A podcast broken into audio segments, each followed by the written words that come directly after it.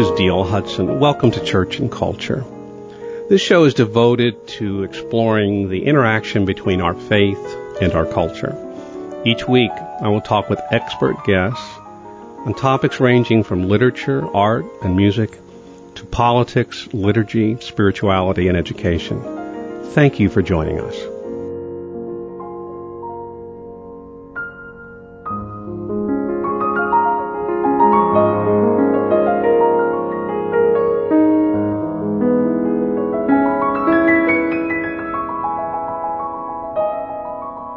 Very interesting guest today on Church and Culture. Many of our listeners probably know his name or probably know, are familiar with his writings or the magazines he's edited. Joseph Bottom, Dr. Joseph Bottom, who uh, is from South Dakota, actually lives in the Black Hills of South Dakota as we speak. I'm going to call him Jody because I've known him for many years. He is an author, speaker. He is a very well established and noted figure in the world, not just of Catholic uh, writers and journalists, but of religious writers and cultural critics in general. Uh, he's published in journals from the Atlantic to the Washington Post, and uh, the New York Times describes him uh, as a poet and critic and essayist with a sideline in history and philosophy.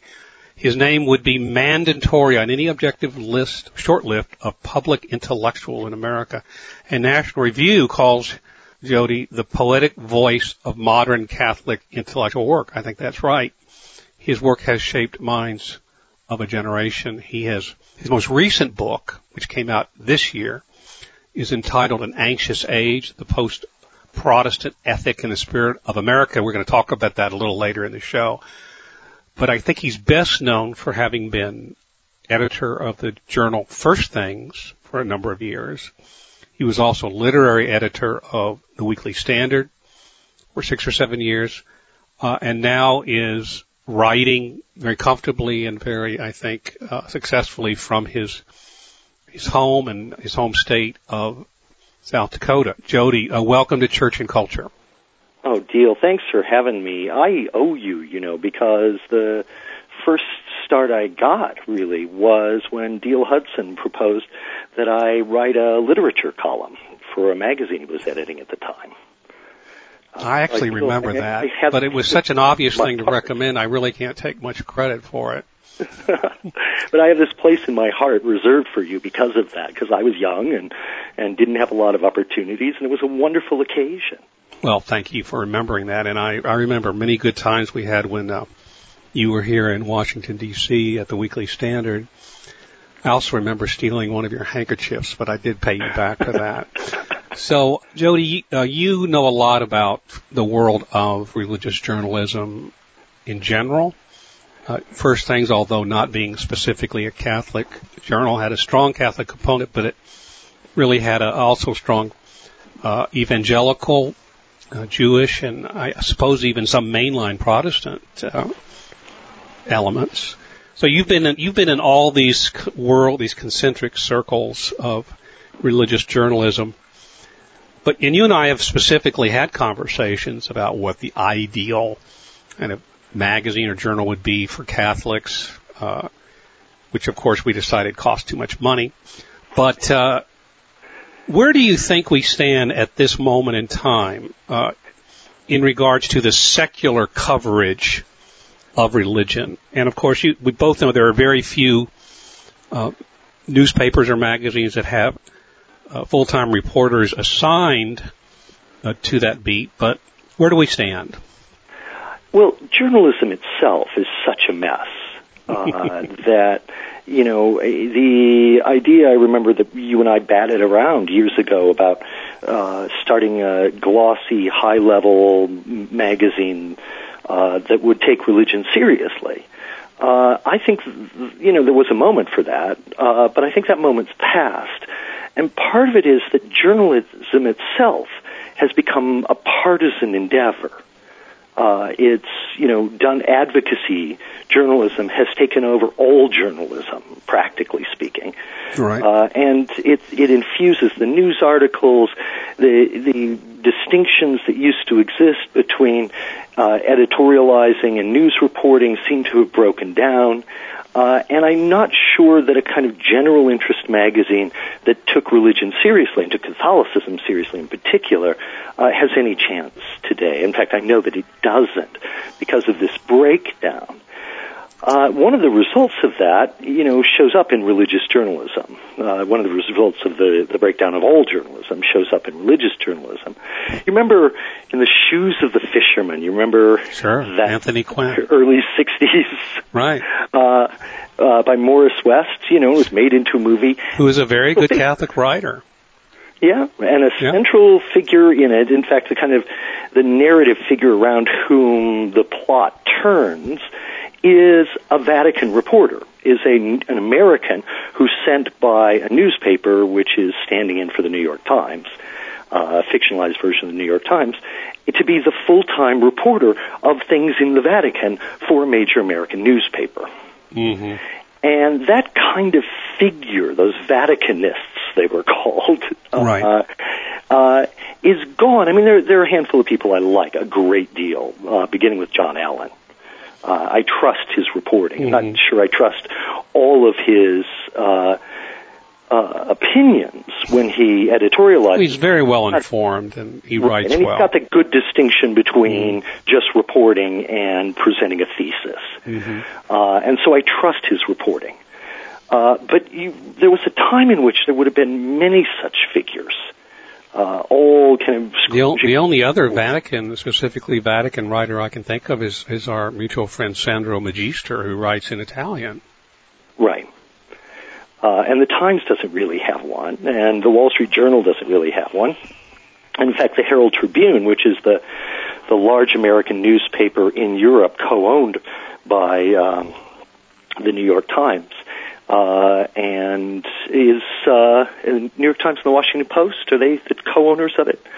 Uh, regardless, the uh, the Herald Tribune doesn't have a major Vatican report. The International and it's the European newspaper. Right. And that's a problem. What we get then is everybody poring over, you know, the Catholic News Service reports, looking for occasions hmm. to editorialize. Right, and the Catholic News Service reports are often editorializing in disguise themselves.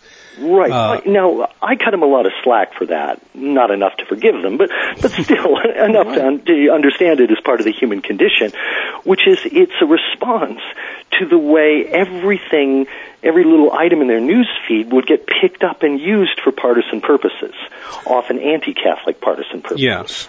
Uh, and, and so of course, they began to spin the news. The big picture, as you and I have discussed before, is that a lot of Catholic journalism is of this nature. In other words, it is published by a Catholic entity, whether it be a chancery, a bishop, uh, by uh, the USCCB, the U.S. Conference of Catholic Bishops, which uh, runs the Catholic News Service. And oftentimes what is reported is not so much news as it is a kind of public relations of see what's going on, hear what's going on, uh, know that we're do- diligently doing this work, and and that's fine. We need to know that. Uh, but the Catholic News Service offers that extra dimension, uh, which is missing from, you know, most mainline journalism of attempting to offer the general public uh, actual, fresh, new news and insight into what's going on in, in the Catholic world. Yeah, I think that's right. Uh, but we don't have any mainstream media big picture guys. No. Uh, and who are doing real, you know, what what old guys like me used to call shoe leather reporting. Yeah, we actually should have those jobs if those jobs actually existed. You should be at CBS and I could be at NBC and we could be dueling heads uh, when it comes to Catholic matters. But I, I'm really not kidding. I mean, that's the kind of thing that uh, is not there, even in the general religious world. They'll call in somebody like you or me or Ralph Reed or whatever to get you know, three minutes on, you know, on camera for this or that issue, uh, which is not is not made integral. Now, the only exception I can think of is uh, Father Jonathan Morris's position at Fox News as a official Fox commentator. He's on there a lot, and he's right. so much so that his voice has kind of been melded into the religion and morality coverage of Fox News, uh, which is a good thing. George Weigel, who's you know a great guy and deeply knowledgeable.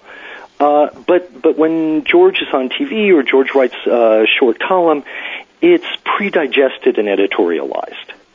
It's not yeah, newsroom. Yeah, and his and his you know he doesn't exactly you know jump off the camera, whereas someone like Father Jonathan, does, it looks very good on camera, and he's very winning. He has a very winning way, and like it or not, uh, whenever we go on camera, we all have to deal with those realities.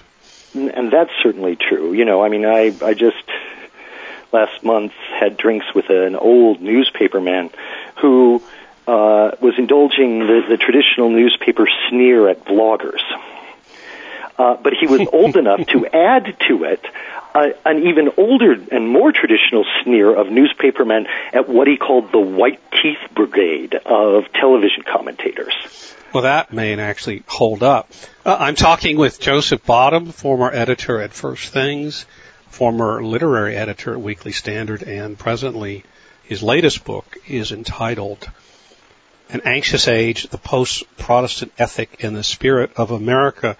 Uh, Jody is simply one of the uh, guys to go to when it comes to cultural matters uh, from a religious or specifically Catholic point of view.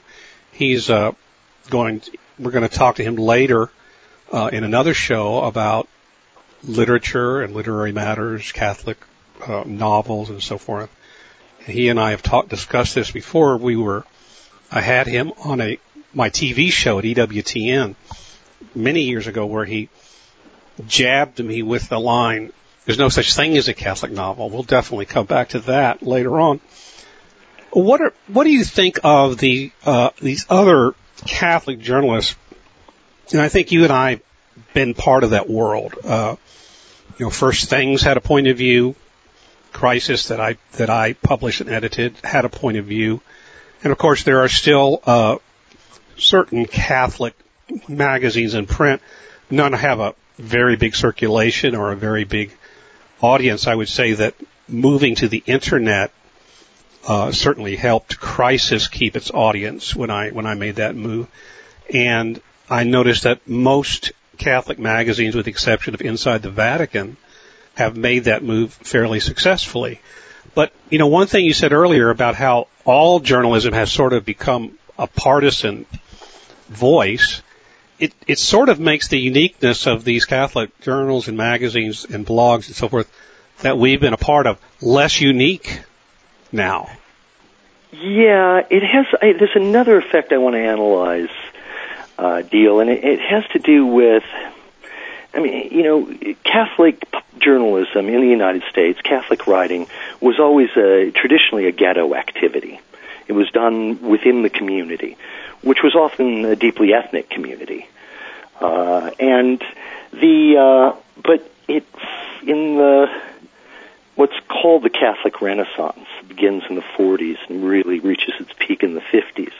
These Catholic journals, I'm thinking here of the Pilot, of Commonweal, of Thought that was edited at Fordham, uh, where you were. Right. Uh, these these magazines and intellectual journals, by the sheer force of their very intra-Catholic endeavors, forced themselves onto public notice.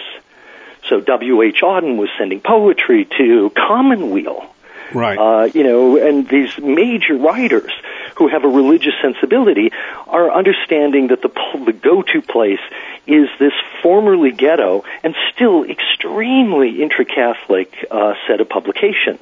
They were just so good that if you had any literary sense, you couldn't ignore them. Well, Commonweal had a very uh, significant place in the New York literary world in the in the 50s, maybe even to the 60s. Thomas Merton, of course, was wrote for Commonweal. And when they reviewed a novel, it usually ended up as a blurb on the back of the of the novel on the book jacket. Right, and they, uh, you know, Commonweal ran uh, was a weekly in those days, and it ran movie reviews and theater reviews. And there was a time. This is the uh, when Jean Kerr, who wrote "Please Don't Eat the Daisies," right. Uh, her the, the, husband, the, uh, the wife of Walter Kerr, the, the Right. New York Times theater critic. And Walter Kerr came out of the theater department at Catholic University, which had at that time maybe the premier theater department in the country. And there was a moment there, there were still seven newspapers in New York, and the theater critic at every single one had gotten his start as the Commonweal theater critic. Isn't that isn't that interesting? Now, who of course, the- you know. was Agee uh, a critic for Commonweal, a theater, a movie critic for Commonweal? James Agee.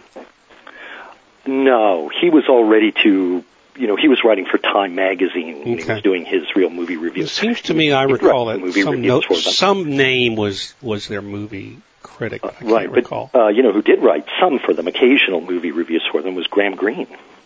well, I think that says it all right there, doesn't it?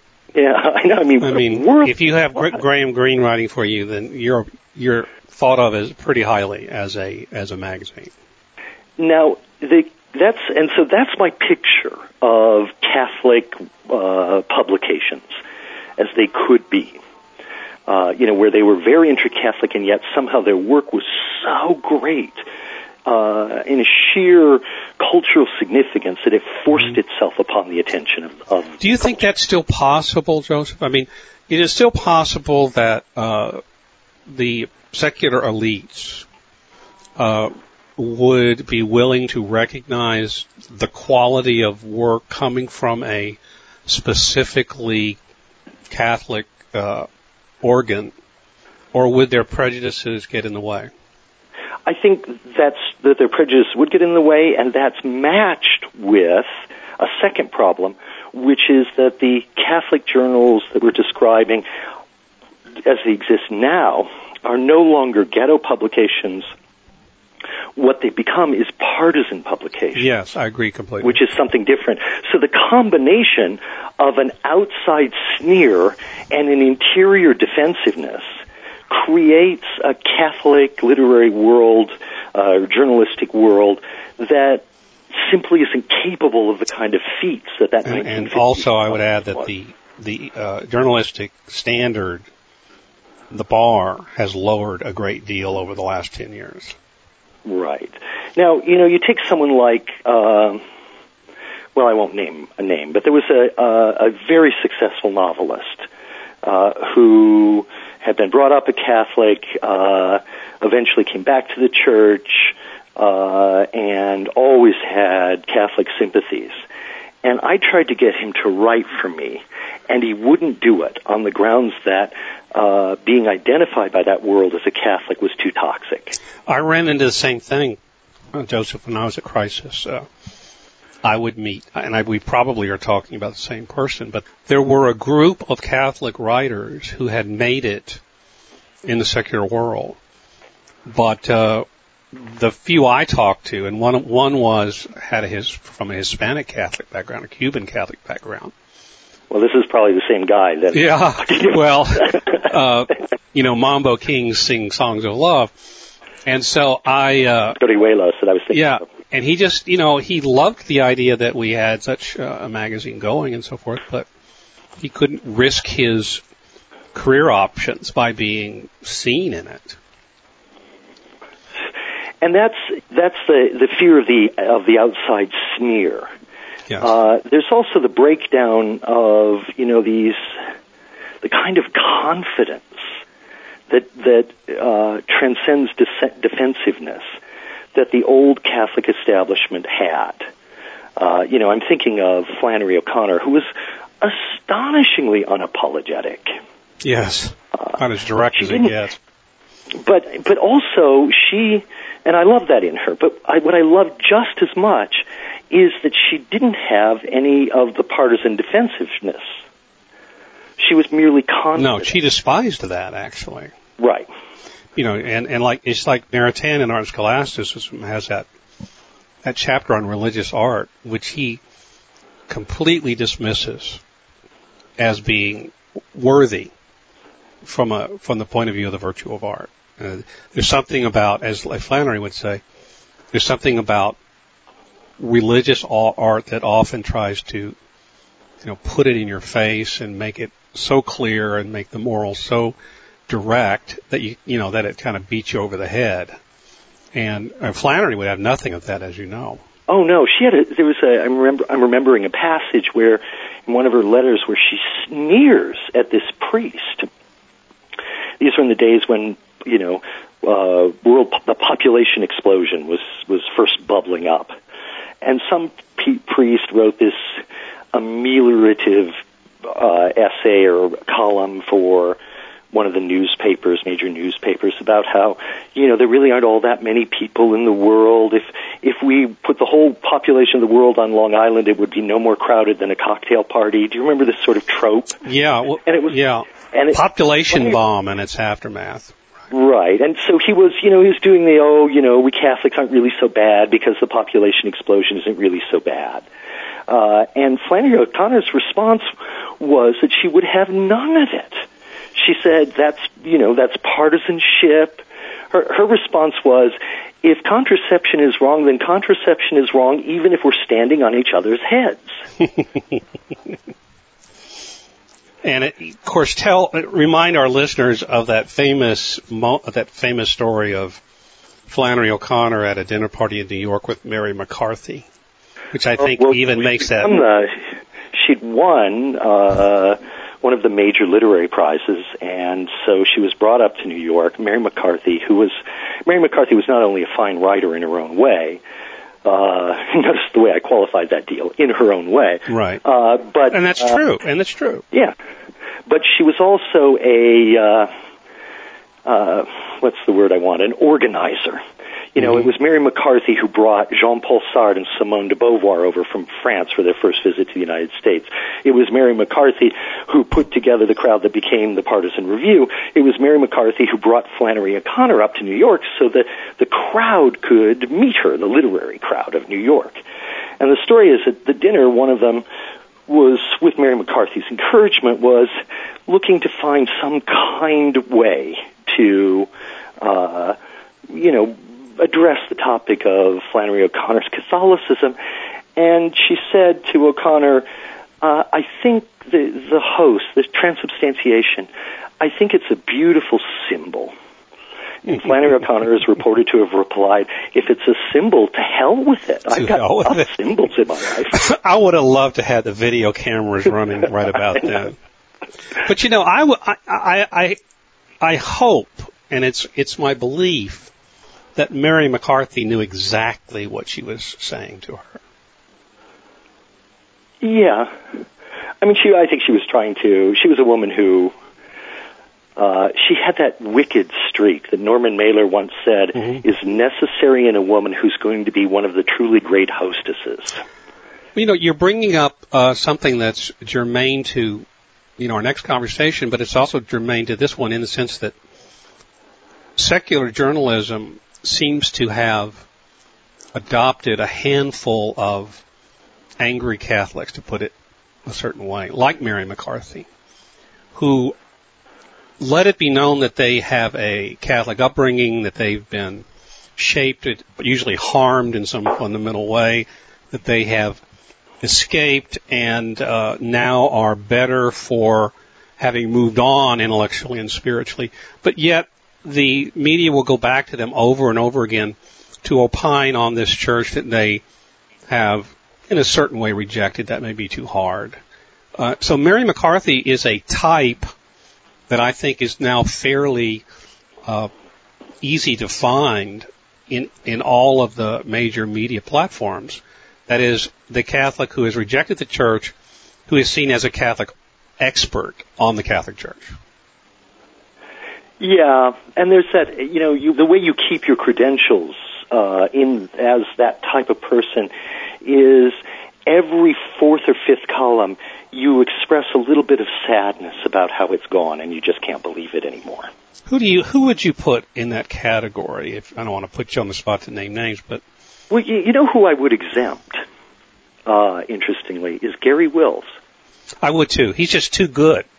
he's Yeah, just I don't too think good. he- he's he's. I mean, I look. I think in many ways to use to use the technical vocabulary I learned at the Weekly Standard. In many ways, I think he's a bad guy. Yes, but Uh, but he's but- so smart that I keep reading his stuff. Self-conscious, right? And self-conscious. He's too self-aware to play that game. hmm hmm Now there, you know, he's got plenty of issues with the church, uh, but but they're they seem to me honest issues. Yes, of- and you know, there's I, I- I've in in my old age, so to speak. Uh, you knew me. I think you've known me since I was kind of a feisty, middle-aged conser- Catholic conservative convert. But I've looked. I see things now more as uh, inclusive. In other words, I look more for what I can learn from a Garry Wills than what I can point out as being heretical or not orthodox. I, I don't care as much now that Garry Will, Wills is who he is because he's so bright, so well educated, so cultured. There's, there's much to learn from. Right. And there, there are other writers, I think, who who escape, even if they've got uh, serious issues with the church, uh, escape this tr- this pose that we've described. But there are far too many from uh, James Carroll on. Who, Well, James Carroll, let's let's contrast Garry Wills with James Carroll. He's he's uh he turns out rather large volumes re- about the Catholic Church and related Catholic matters. Uh, is is there a good reason why I don't feel the same about him as I do about Garry Wills? Um, yes, but I'm, you know, charity demands that I not really express in public. Okay. Well, it's a good time. We're going to take a short break. And all of you who are listening, please uh, hang around for a short message and come back. We're going to keep talking to Joseph Bottom.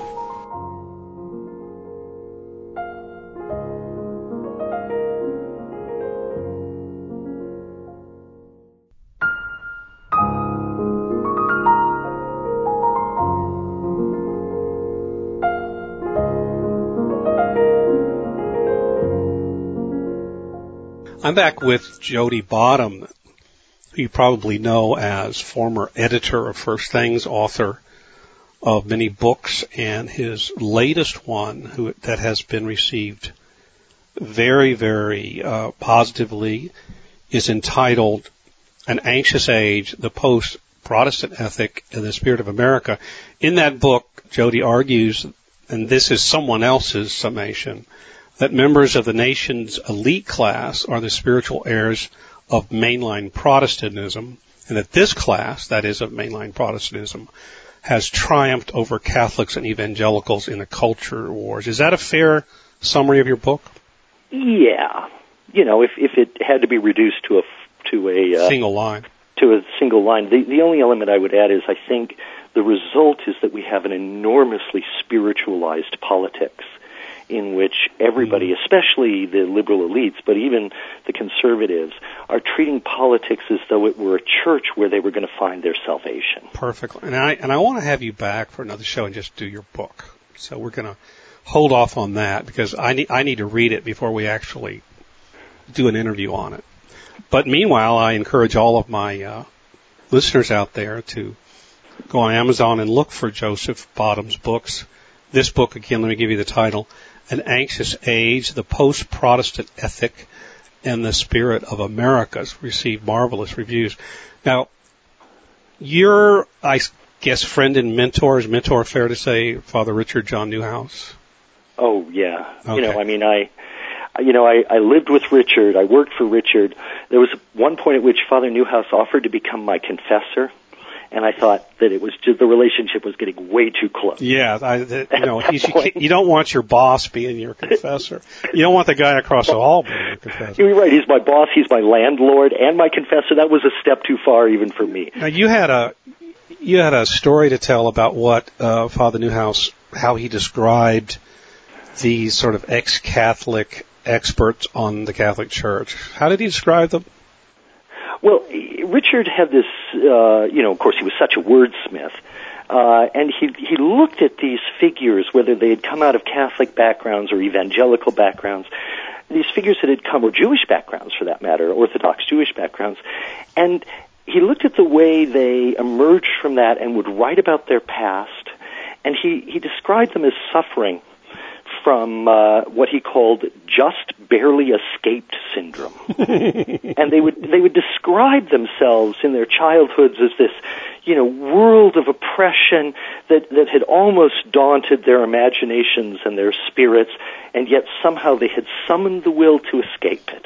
And there are a lot of film directors in that category, like Neil Jordan, who constantly come back to the Catholic Church as a topic for their films, but then we'll, in the interview uh, prior to the film opening, we'll talk about how damaged they were by the church. Uh, but they keep coming back to it over and over again. Right, and you know the other element, uh, as I mentioned before, but I, I want to emphasize is you keep your credentials that way. Uh, James Wood, who's a fantastic literary critic, is a good example of this. He was brought up in a very, very uh, eccentric and tight evangelical community in England. Uh, and he has tons of this, oh, I just barely escaped this soul crushing. You know, I, I've read his, his books on, on the novel.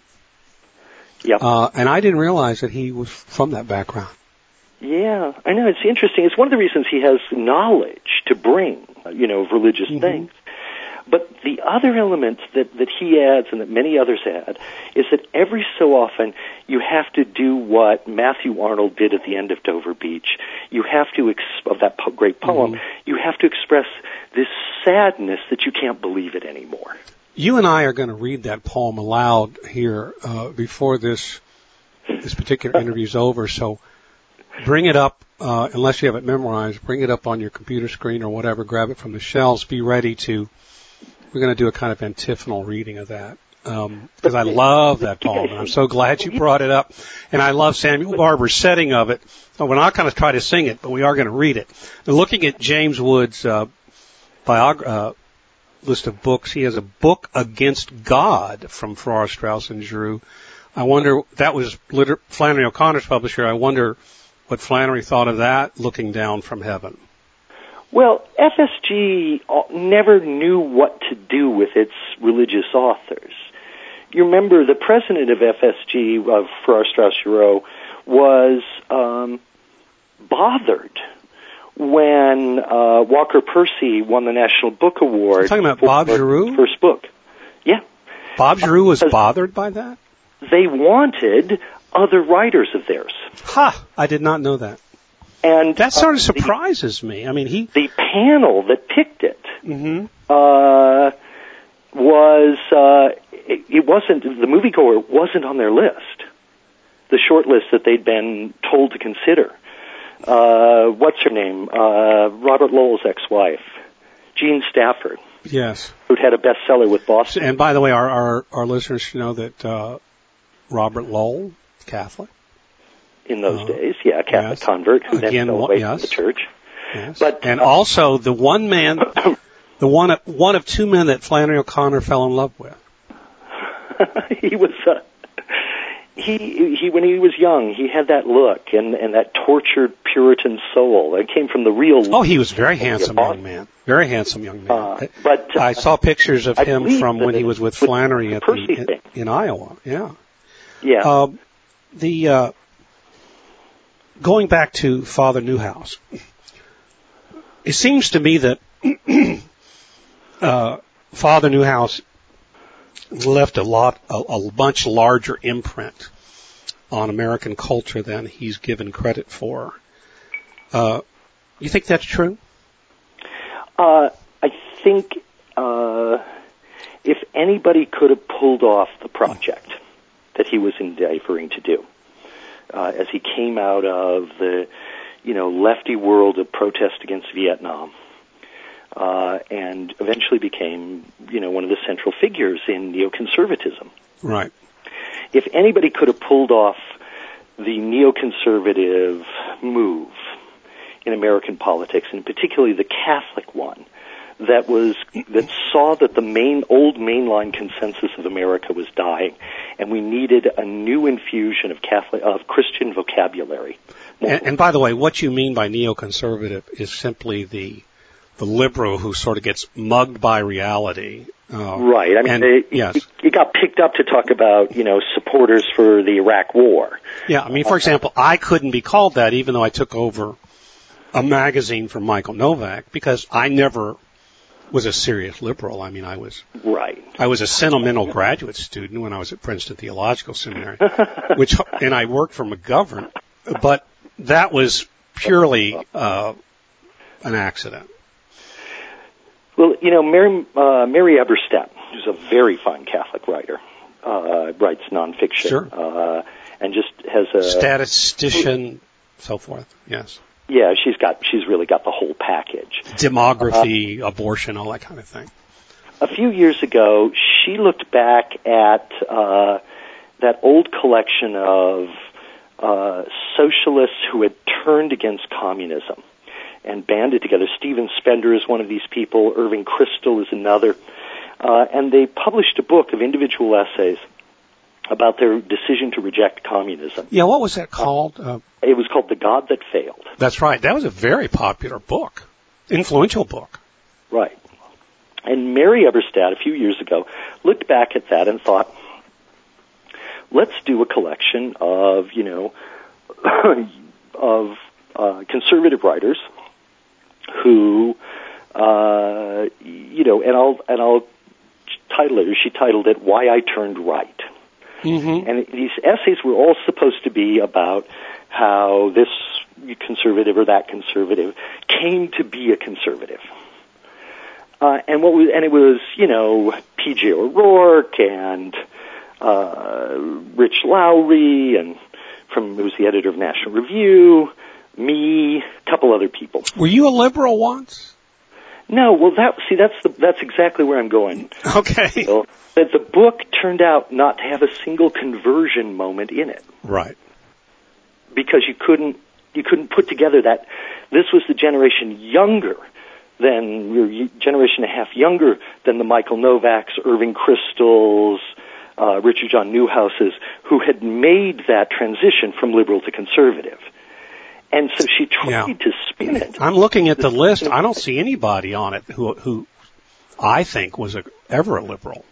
No, exactly. You couldn't put the book together that she wanted. Now, I think the essays in it were very fine. You just change one one word in the title, and you got an accurate Yeah. book. You know why why I am. But Uh, in her mind, it was formed on the model of the God who failed. Yeah. Right. Uh, and so, you know, she wanted it to be conversion memoirs. And of course, those days are gone. But Richard John Neuhaus is a good example of someone who did have a conversion. And Michael Novak as well. And Michael Novak and the rest of them. And that's neoconservative in the old-fashioned use of the word.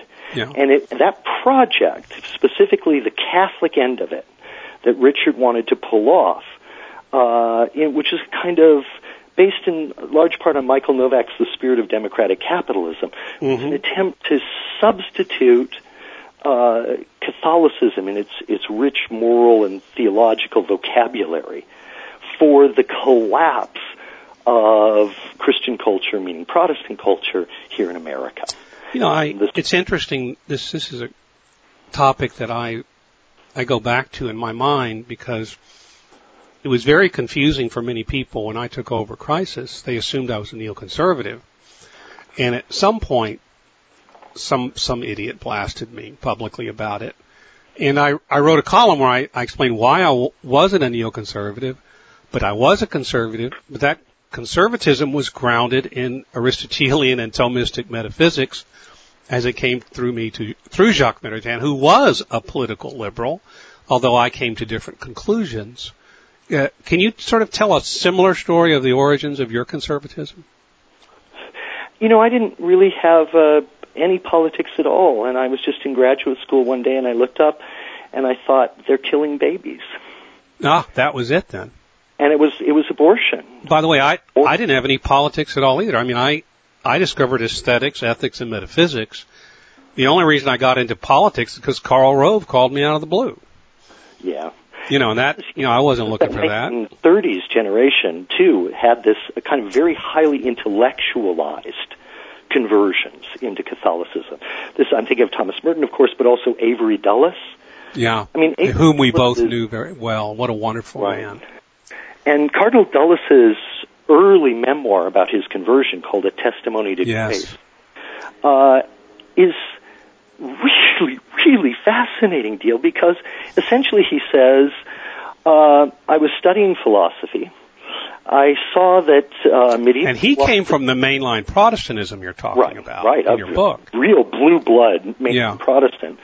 Uh, but uh, but that testimony of grace essentially says, I was at Harvard, I was reading philosophy, I saw that medieval philosophy uh, had the clearest and truest account of the world. I then understood that in order to accept the uh, philosophy, I had to accept the theology, so I became a Catholic. And as a as a conversion memoir, it's so intellectualized. Uh, it's really wonderful in its way and an expression of that generation. Yeah, um, but what you're saying is that uh, your your response to the the fact of widespread abortion is what got your your political slash conservative wheels turning. Yeah, I mean, and, and it's uh, as I as I put in my own essay in the book, uh, it, it was kind of hard to describe or even understand how I said, okay, here's where I draw a line: abortion is bad. And then five years later, I find myself sitting at a Republican National Convention meeting next to Bill Buckley. And Well, you that know, was- how, how, That was a nice way to start. you know how you end up down that road you know is uh, uh is really hard to say Now, You know, I'm I'm going kind to. bemused You bring up. Buck, Buckley's name.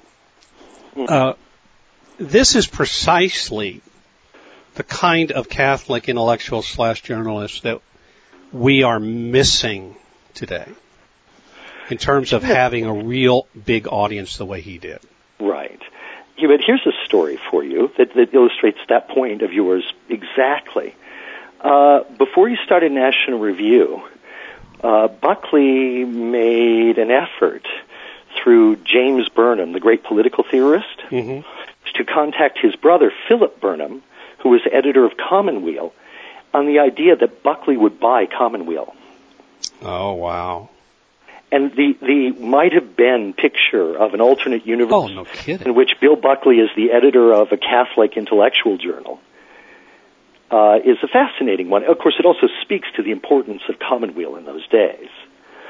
Uh, in the book, you'll, there's a whole section on Bill Buckley, in which I read him in a way I don't think anyone else ever has ever done, as uh, emerging from the Catholic Renaissance, and as in essence a Catholic Renaissance writer. Yeah, he was. He was, I suppose, the last living representative of that era. Of that He and. Ralph McInerny. Yeah, I Uh, mean, see, and, they uh, and did they pass away about the same time? About the same time. That was a very hard year in which we lost, or two year period in which we lost Bill Buckley and Ralph and Richard John Neuhaus and Avery Dulles, and it was just, I felt like I was going to one funeral after another that that couple year period in there. Uh, but the uh, but the key, I think, is that uh, as I analyze Buckley and read him as a writer in the Catholic Renaissance, that all of these writers, including the ones who were just doing journalism, were they had what I call in the book a room with a view, Right. which is to say they had a firm place to stand, and that meant their attention could be turned outward on the world. What happened in the next generation, and has become our problem since we inherited it, is that the Michael Novaks and the Garry Wills, um, they turned their attention in on the church. Bill Buckley never wrote about the church. Very, very Well, he wrote that one book on on Right. on his explaining his his faith and, and sort of rationally defending it, and he did it in the form of interviews, if you recall. right. And it was also one of 83 books.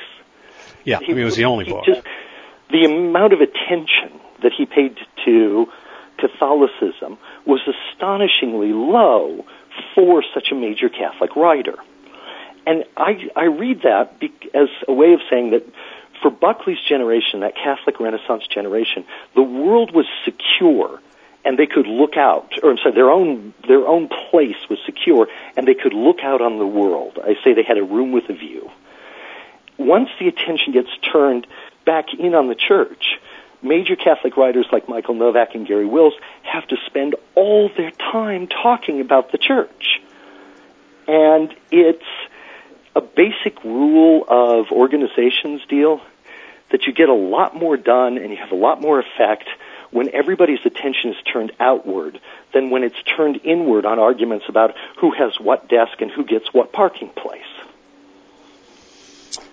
The uh, this urbanity that Buckley brought to the world of Catholic apologetics, to conservative apologetics, to engaging uh, the problems of liberalism, really from the Cold War forward. I mean, so he he dealt with communism, he dealt with socialism, he dealt with the American Catholic, uh, American political left as it became radicalized post McGovern, Democratic Party and so forth. But this marvelous ability of his to maintain friendships with, for example, with John Kenneth Galbraith, and have these people on his show and really argue publicly in a way that, in, in, a, in a good humored, but actually uh, informative way. I don't see that anywhere today. Do you? No, that's we. I mean, we began our discussion today talking about the uh, failures of and the problems with journalism that covers Catholicism. Right. And this is a perfect example of what we don't have. Buckley brought this cool star power to it even if on firing line he mostly used Malcolm Muggeridge as the designated Catholic commentator. Right. uh, but but still, Buckley, you know, Buckley. I mean, he was such a star. There are these pictures of him deal from the from the early days, and you know, he's striding down an aisle of an auditorium to give a lecture, and we have one picture in particular. He and his wife, and she, they're both young, they're both interesting looking, they're both tall and thin. She has this leopard skin pillbox hat on, and they look like stars. Uh, and he brought that to conservatism. And it was a really wonderful thing. But, you know, we don't have anybody like that. And given the bifurcations and the animosities, and as I argue in my book, the, the spiritually charged anxieties of our present culture, I don't see any way that we could have someone like that today. Is that because the the audience isn't there who would enjoy it? Or that none of the major networks would see the use of it? I, I think in particular it's simply that the cultural space for it is closed. And that's reflected in the trouble you would have finding an audience who didn't want to uh, condemn or embrace it in partisan ways.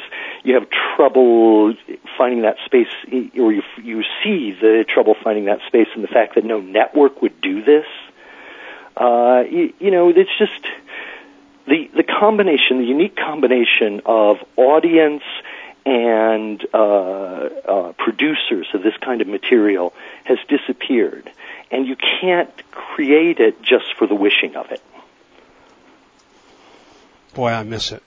You know, but I think you know, in you know, I think that uh, the kind of conversation we're having now, frankly, is what is missing and I, I don't mean to pat myself on the back or you, but uh, there's only so much Fox News I can hear. Uh, there's so much, so much Rush Limbaugh or anyone else that kind of constant uh, uh, yelling or that kind of constant complaint or that constant, you know, our country's uh, destroying itself and it's not going to exist in 100 years or this fall of the Roman Empire. Whatever truth that is, there is in that is fine, is, is fine, but it's the tone, the screechy tone that just drives me nuts. Yeah, and you know, I mean, Rush Limbaugh is a genius, a, a media genius, uh, and I have enormous admiration for that genius. But uh, whether he's symptom or cause, uh, you know, the, the partisanizing of, of American public discourse has gotten so bad that I just, you know, I can barely pay attention to any of it. I'm, I'm like you, Deal. I get, you know, it's like fingernails on a blackboard after a while. I, I think what you and I have in common there, Jody, is that we're both uh, literary guys too, and arts guys, and and and academic philosophy and so forth. And the world is bigger than this. I mean, the, the there is uh, our additional interests and our additional areas of expertise uh, don't dispose us to be screechy about anything except maybe a really good novel. well, there's also this. I mean, I, I, I, do want to return one last time to this spiritualizing of our cultural scene. This is from your book. These ideas broke out of the main line mm-hmm. and, and, infested us. Uh, I see in the book, and I, it's a line that I that I keep repeating, but I, I think it deserves repeating. We live in an age of spiritual anxiety. How could you imagine that we didn't live in such an age? so spiritualized when we imagine that our ordinary political opponents are not merely mistaken, but actually evil. Well, that, that yeah. view has infected everyone across the board. You know, I remember back in the 2008 presidential campaign that elected Barack Obama to his first term, that I believe it was U.S. News kept a, a Godometer that was a daily record of which candidates and how often they referred to God. You know who won that? No. Obama. Oh, yeah. He referred to God and his faith much more, I mean, by a good length over anyone else that was in that uh, presidential race. I think you're you're absolutely right, Deal. Uh, Obama deployed that rhetoric a lot, but you know other candidates did too. And what we see in this loops back to the whole reason we're having this conversation about Catholic journalism today, which is to say, religious journalism in general and Catholic journalism in particular has really failed us. They failed us in the 2008 election. They failed us in 2012, and they're failing us today. The partisanship of everything has eaten up the kind of journalism that we clearly need to move forward. Thank you, Jody. Thank you for having me, Deal. And please uh, come back and join me again on Church and Culture uh, at this time and on this day next week.